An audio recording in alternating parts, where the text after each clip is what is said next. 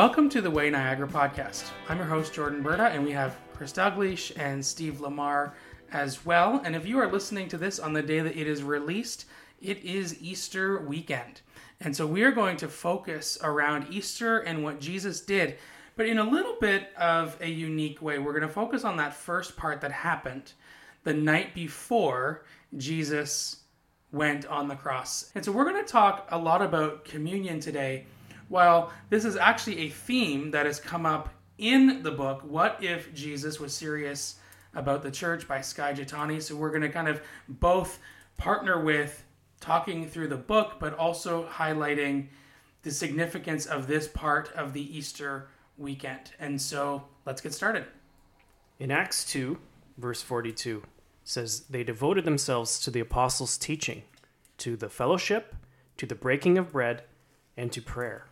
Everyone was filled with awe, and many wonders and signs were being performed through the apostles. Now all the believers were together and held all things in common. You see in Acts 2 a balance between the table, being the breaking of bread, the teaching, the fellowship, and the prayer. All of these things were a balanced part of their daily community. Today, however, if you want to break down how we do our church on our Sunday expression or our gathering expression, we put a heavier emphasis on the music, which wasn't even a part of the expression in Acts 2.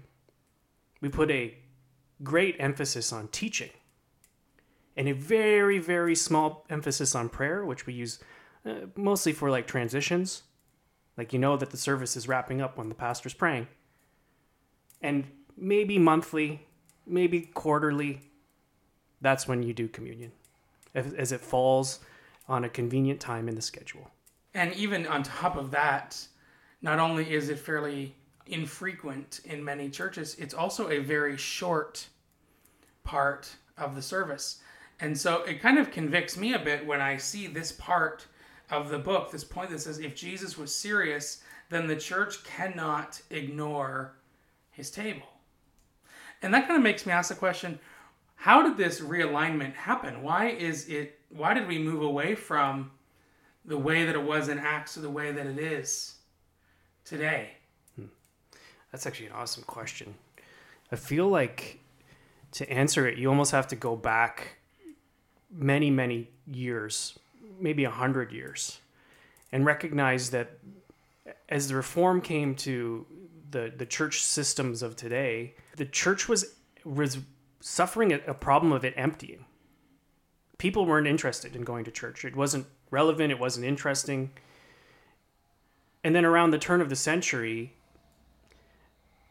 we figured out that if we played music that sounded like what they were doing in the bars, then we would draw people because they would hear the music and recognize, hey, this music sounds like our music. And so that was kind of like the birthing of of a worship driven worship centric service because the music was what was bringing people to the church. And now 120 years later we're still using the same tactic. We want our music to be fantastic. We want our music to be relevant to the culture. We want people to to be drawn to our music because music is such a heavily defining piece of individualism right? We all have our personal preferences of style. We have our favorite bands. We have our favorite musicians. We might like uh, things to be more electronic, or we might like things to be sounding more like they were recorded on, on an old record. You know, more of that natural, organic sound. But if we look at how the model of the Old Testament church experience was, where they would gather and everything was very um, very by the book. Like they had a, they almost had a script that they followed. And then the gathering for the New Testament church brought all these different pieces and different components. The table, the remembering of, of the communion being a huge piece of who they were. And then today we walk, you know, 2,000 years later, and our biggest thing that we have is music coupled with a slightly relevant teaching or an attempt to be relevant in our teaching. And it becomes so centered around those things. But those are things to be consumed, not things to as much participate in. Yes, people participate in the worship times and singing and hand raising and all of that. And that's good and important. And we're not trying to say don't do that. We do that at House of Worship. Like, those are important things. But for some, that has become the sole expression of church. Mm-hmm. If all you do is go Sunday somewhere, those are going to be the primary areas of your faith. And the question is is while those are good things, are those things truly going to sustain you in a growing and discipling life with with Jesus? And I don't think that the answer is yes, unfortunately. Yeah. What is interesting too is we put so much energy into the music, into this professional production almost. And yet everyone has music now on their phone right? So if you can dig up hours and hours, days of worship on a playlist and have it constantly filling your home and filling your your car and filling your workspace. And then you go to church and you're hearing the same songs led by slightly less professionals in most cases. And you actually almost become critical of the worship because it doesn't sound like the recording. So you're actually setting yourself up for an experience that's negative. Isn't that weird? Yeah. I, I just find it like I find it shocking that this has become a normal part of our Christian church expression. To to consume so much music and then to deliver the same music at what's likely a less professional version of it so that the people who are hearing it and consuming it many churches post their their, their song playlists now on, on instagram or on facebook so that the people know what to expect before they come. And then they might be getting this like lesser version of it. And i'm not knocking that at all. I love really organic stripped down versions of most songs. If you just let it on acoustic i would be i'd be right there but if you're trying to engage the culture that says the music is important and you're giving them this lesser piece you've actually set up your service for negative feelings and negative expression around the worship it's it's actually bizarre yeah, and that is really an interesting thing, right? And so, what would that look like then if we were to put a bigger emphasis on the table, put a bigger emphasis on the thing that we are actually bringing this to God rather than experiencing something for us?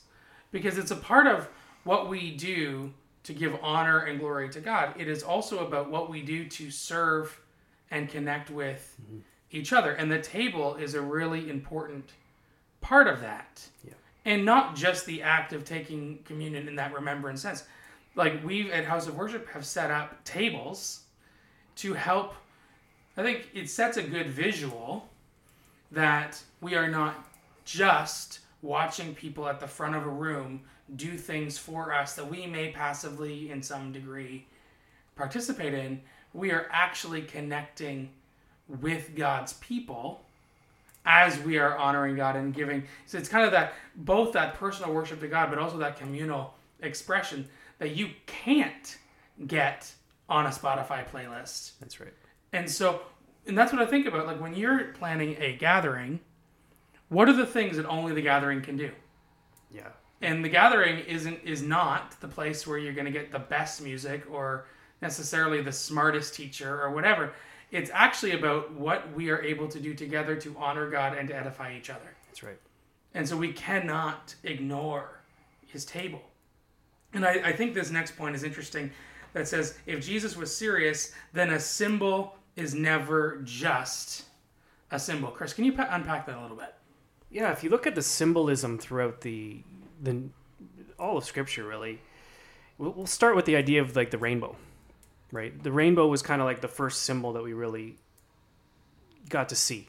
So when God provided the rainbow, uh, you know, after after the flood, it came with a covenant. It didn't just come with like, "Hey, here's a beautiful thing for you to look at." This symbol, it came with a promise that God would never destroy humanity again with water. It's kind of important. and so when we when we look at the symbol of the rainbow, there's a promise of that there is no destruction coming to mankind with water. That, that, that God would never flood the earth again. God would never wipe uh, his creation off the earth again, no matter how far that they had fallen. Then you fall into your second symbolism, which would be circumcision. The circumcision, as the Jewish people viewed it as, as a belonging, it goes back to the promise of Abraham that his descendants would be more numerous than the stars. So when they look at the circumcision, it's about being included. We are those people, we are part of that number. The symbolism is the circumcision, the covenant is that covenant that Abraham made with God to be more numerous as a people than even the stars. Then we saw the symbolism of the Sabbath rest, taking a break on the seventh day or whatever day you find your Sabbath, which is highly contested because we don't follow the same calendar as, as our Jewish brothers who would view the Sabbath as a Saturday. We view the Sabbath as our Sunday. The Sabbath is whenever you to take your rest. It's important to take rest. Take rest. But the Sabbath came with a covenant of freedom in our own land. You are free to be a people, to work and to do and to establish yourself, but stop for one day. One day. And remember, I freed you from captivity. I brought you out of Egypt, out of slavery. So rest and remember. And then finally, the most prevalent symbol and what we're talking about today is obviously that meal, the Lord's table, which represented God's union with people. God's union even with his enemy who would therefore condemn him to death.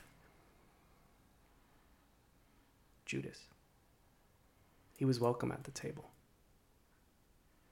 That covenant, that union, God wants to be with his people no matter how far they've fallen is the most beautiful covenant. And we, as his people, must get better at remembering I could be Judas, and I am still welcome at his table. Yeah, I think a big part of this too is keeping in mind, and I think this is where a lot of churches have lost their way with this. It's more than just a symbol a symbol really means something. And Skye points out the American flag as an example. If you think about it, it's just this piece of fabric with a bunch of colors, but because it is symbolic, it comes with a bunch of meaning. Mm-hmm. There's a whole bunch of understanding when you see the flag of what it represents. And that's the same thing with our communion. If we're just thinking the head knowledge of, okay, this is the body of Christ. Okay, this is the blood of Christ. This is what I'm supposed to do because I'm a Christian.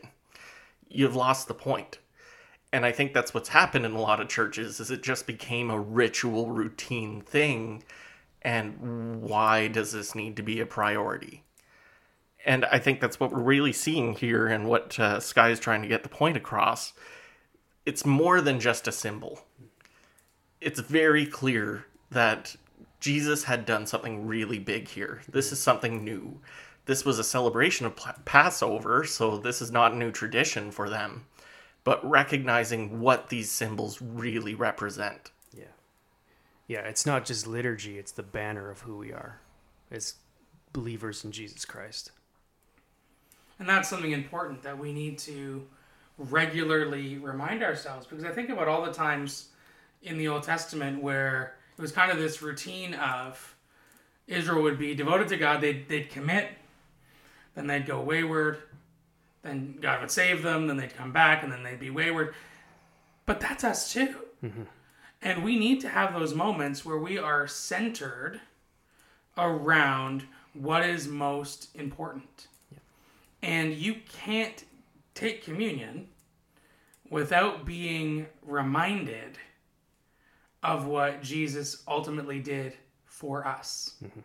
And so I, I know people that will talk about how they take communion every day as that daily reminder as a part of their devotional time. And I've seen, you know, churches that will take it every Sunday. And and we're not talking about doing routine and ritual for ritual's sake. However, it is very important to remember the core of our faith. It is very important to remember why we're doing this in the first place. Mm-hmm. And Jesus set that up really well when he had his followers come together in that way. And I think that's kind of leads us into that next point that says if Jesus was serious, then we experience the reality of his kingdom through his table.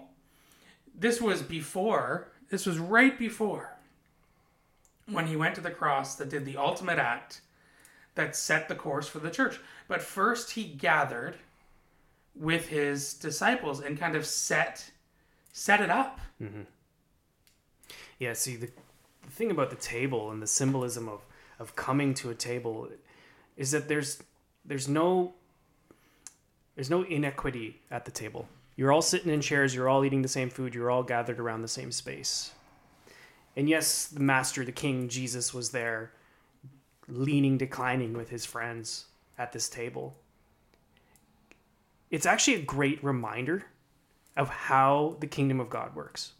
We are all equal. We are all called sons and daughters. We are all equal partakers in all of the things that the scripture promises to us. And we have access to the Holy Spirit, the comforter, the paraclete, the one who comes alongside equally. No matter if you're a pastor or if you're in the nursery changing bumps. Whereas the world's framing up, it's a ladder, it's a climb. You have to climb to the top. You have to become successful. You have to get here. You have to get to the next run. You have to chase after all these things to better yourself and improve yourself. The table is equal. You come to that table, you partake. All of the kingdom is accessible to all who partake. Crazy. Mm-hmm. It's so anti the world's structures. Come and partake. Beautiful. and we all can partake. And that and that is just such a powerful, powerful thought. Yeah, the thing that stands out to me most when Skye's going through this section is discussing sort of the system that was in place at the time. And you deal with a lot of you eat with the people you want to become. Uh, you know, teachers sit with teachers. Uh, the well known rabbis would be with the rich nobles, the people that really stand out. And Jesus was noted as one of them. He was noted as a really honorable, recognized rabbi, even if people didn't agree with everything he said. Um, but the thing that they keep pointing out, he's eating with the sinners. He's eating with the tax collectors. These aren't the people that are up in the caste system higher where he is. These are the lowest people, mm-hmm. and Jesus is calling them to his table. And I think that's what we can't miss in this section is like this table, as Chris kept saying, is about equality. Mm-hmm. We are all equals at this table. Yeah. And we're all equals because of what Jesus did. We cannot earn it. Absolutely. We cannot earn our way to the table. And I think one of the biggest lies that the enemy tries to bring to all people and even to, to Christians at times, we get our identity wrapped up in this is about earning. Mm-hmm. We've talked about this before. But the truth is, we cannot earn our way to the table. Yep. It is only by the grace and the mercy of God. And I think that is just, that's something worth just taking a moment to stop and to reflect on. That it doesn't matter how good you are, you're welcome. Doesn't matter how bad you are, Yep. you're welcome. See, Because of what Jesus did. that means that the table is central to Jesus' mission. Like all of the teaching and all that Jesus tried to came to accomplish happened at that table. Yeah, it's not a misplaced story. Like he didn't gather his people at that spot at that time by accident. That's right. He was setting something up for the future of the church. Yep. And with that in mind, we can't just take that table and just turn it into a coffee bar Yeah. and turn it into um, self-serving or what do I want? That's right. It's remembering who is king, right? Is the customer king? Are the people that come to the church to consume? Are they the king? Are they the ones who are dictating how we do our service? Are they the ones who are dictating how we, we even speak? And I think in a lot of churches, that's become a thing. We don't say these words because they're offensive. We don't use these symbols because they might offend somebody. We put a coffee bar out there so people come and they connect to the coffee, but are they connecting to Jesus? See, at the Lord's table, Jesus is the center, He's the king. And people are coming to that table as equals to consume. But at a coffee bar, you order whatever pleases you. And we're not saying you can't have a coffee bar at your services. Like we actually do. Like we serve coffee and all that. But yep. but there the spiritual significance of saying we are not a consumer mm-hmm. mindset. We are not going and buying. We are not Starbucksing our yep. church experience. It's not a franchise. Right. It's not a franchise. And there's something powerful to that. Because yep. Jesus is the ultimate provider. Of, of, of everything. And so we're not going to custom order that. That's right. Yeah, and one of the things that I noticed going through this is uh, when you look at the coffee bar, we're all talking about it. Your customization, your getting what you want. It's what size you want. It's how much sugar you want, how much cream you want, how much whipped topping, whatever you want, you can do it. What this is really coming down to is the Lord's table. Everyone is invited, and we're all equal. We're all getting the same thing. Mm-hmm. Yeah, what kind of leads us into our next thought too is if that's how it is, everyone's equal, then the person that you least like will actually also be invited to that table. Yeah. Right? Mm-hmm. Yep. The people that you maybe like have the most tension with are equally invited to partake in the things that make your Christian experience yours. if that's a thing, we're trying to we're trying to come against that thinking it's ours. But the things that excite you about your faith is also accessible to everyone else, especially the people you don't like. That's wild. It really is. It really is. And this is why losing the table, making it just a small little piece of just a liturgical service where we just we do it to remember it to tick the box and say yes we did we do communion at our church therefore enjoy the uh, gluten-free wafer and a little bit of grape juice it really takes away from the power of this table. And as we get into it, the more the more that we are discussing this, and the more that you know, Way is dreaming about reshaping what the future of doing a disciple making community. We're not even calling it necessarily church anymore. It's a disciple making community that wants to see people grow. We want to bring in people. We want to release leadership. We want to see people planting churches across uh, this nation that have the heart of Jesus Christ that bring this table to their community and say, You are all welcome here. No matter who you are, how you think, Jesus' table is accessible to you. Come and partake. It's crazy. And it's heavily convicting of, I think, most people who've participated in church for any significant amount of time. That Jesus was very serious about the table and we as a people as a as a as a denomination of people or even as a as just a, a charismatic movement have diminished the table i take a look at this and one of the things that i come back to repeatedly is in the new testament church for the first real time you see the jews and gentiles at the table together and these are two very different groups they've grown up culturally different they've grown up with different foods they're allowed to do or have. They're they have different events that they celebrate, different holidays. But this table is for all of them. And you see that in the New Testament church. It doesn't matter who you are, you are invited to this table together. This is not a solo journey. We are in this together. Yeah. yeah, and it brings us also to that redemptive remembrance right? At some point on your your journey, you made a commitment to Christ. The things that are talked about or taught at that table led you to a moment of going, I am a sinner. I need to grapple with you, Jesus. I, I need to hold on t- to you, Jesus, because you're the one that allows me to be free from sin and death. Not my actions, but simply partaking at your table, coming and sitting with you and knowing that your blood was covering my sins. that your body was being sacrificed for the betterment of my life so that I don't receive the wrath of God poured out on me. You're taking that.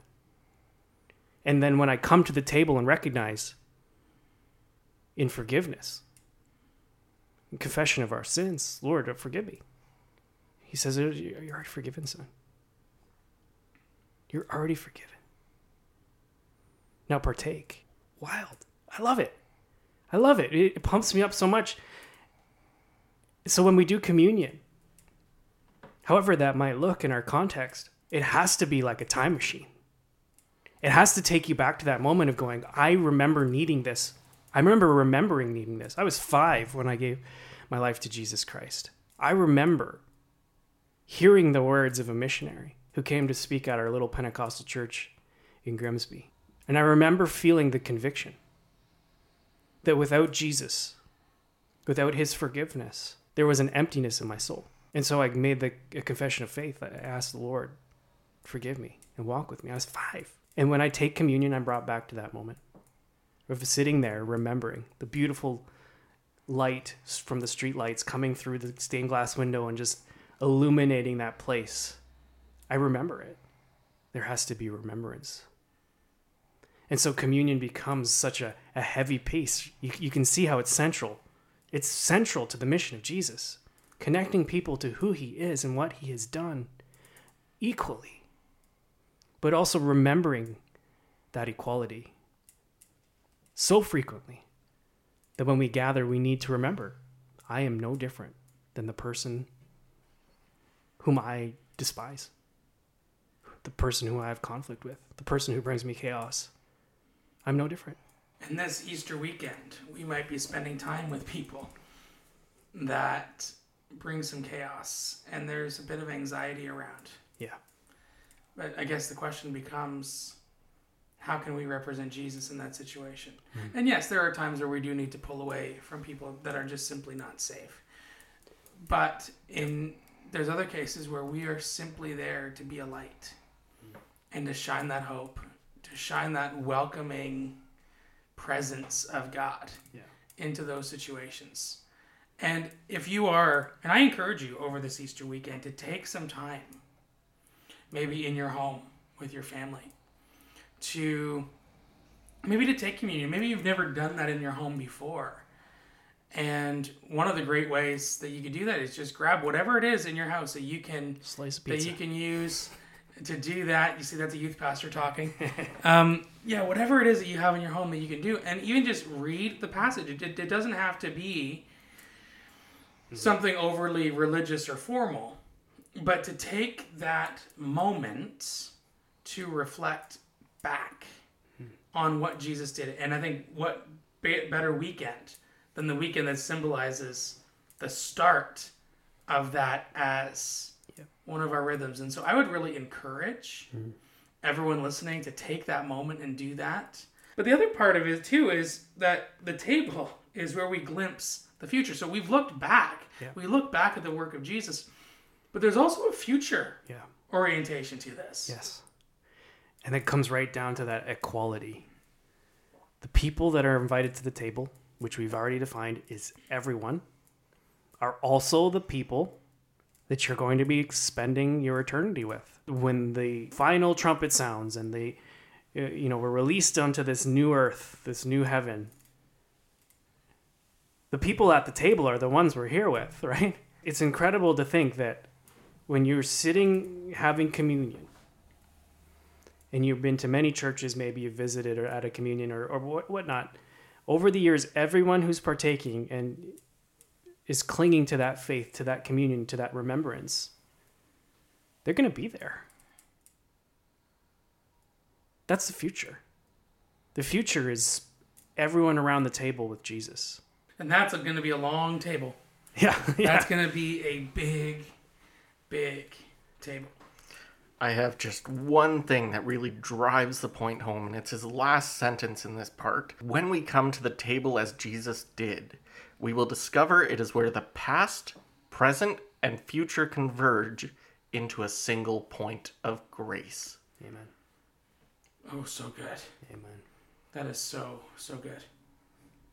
Bring me all the grace. So we'll just step into the book a sec and uh, have something that Skye said again that really sticks out to me in this part. Uh, so before we come to the Lord's table as a church, we are to discern whether there are divisions within our community.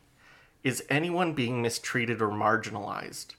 Are we coming as one people united in Christ, or as those still divided by the categories of our society? And while self examination is always beneficial, Paul is asking us to examine whether we are estranged from a brother or sister, and to heal that division before coming to the table. Paul was simply echoing Jesus' own command from the Sermon on the Mount to leave your gift at the altar and first be reconciled to your brother before worshiping God. And that's Matthew 5 23 to 24. Isn't that a just a difficult thing to process? That you know we've been talking about this table being equal and that we're all equal to partake in it, but we have to approach it with a recognition of our own place at that table. Mhm. You know, we're we're told we're deserving of the seat, but we're also told we need to reflect upon ourselves what the things that we're bringing to that table are. And if we're bringing disunity to the table, it's not welcome. Disunity is not well. Isn't that crazy? Yet Judas, who betrayed Jesus, is welcome at that table because the table is about grace and forgiveness. Mhm. But we, as redeemed, reconciled individuals, also have to be ambassadors of grace. And when we come to that table, we need to make sure that we're not partaking in grace without giving grace.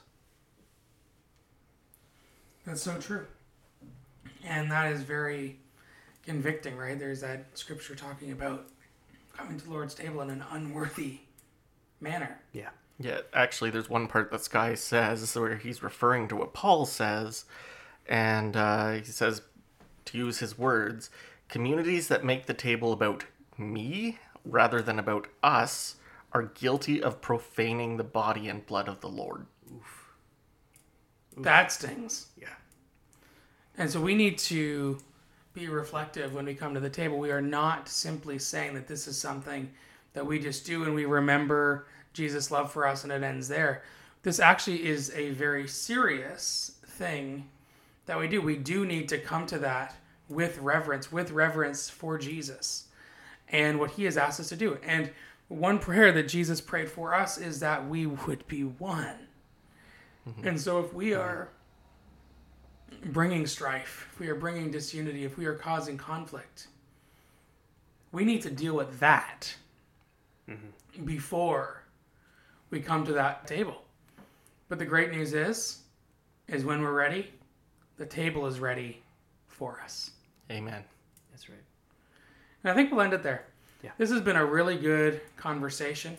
And I really do hope and pray that as you reflect on this, this Easter weekend, when we reflect upon not only the death and the sacrifice of Jesus, but how he rose again, how this really does have that future orientation. We look back so that we can look forward mm-hmm. and live the lives, the redeemed and reconciled lives that God calls us to live.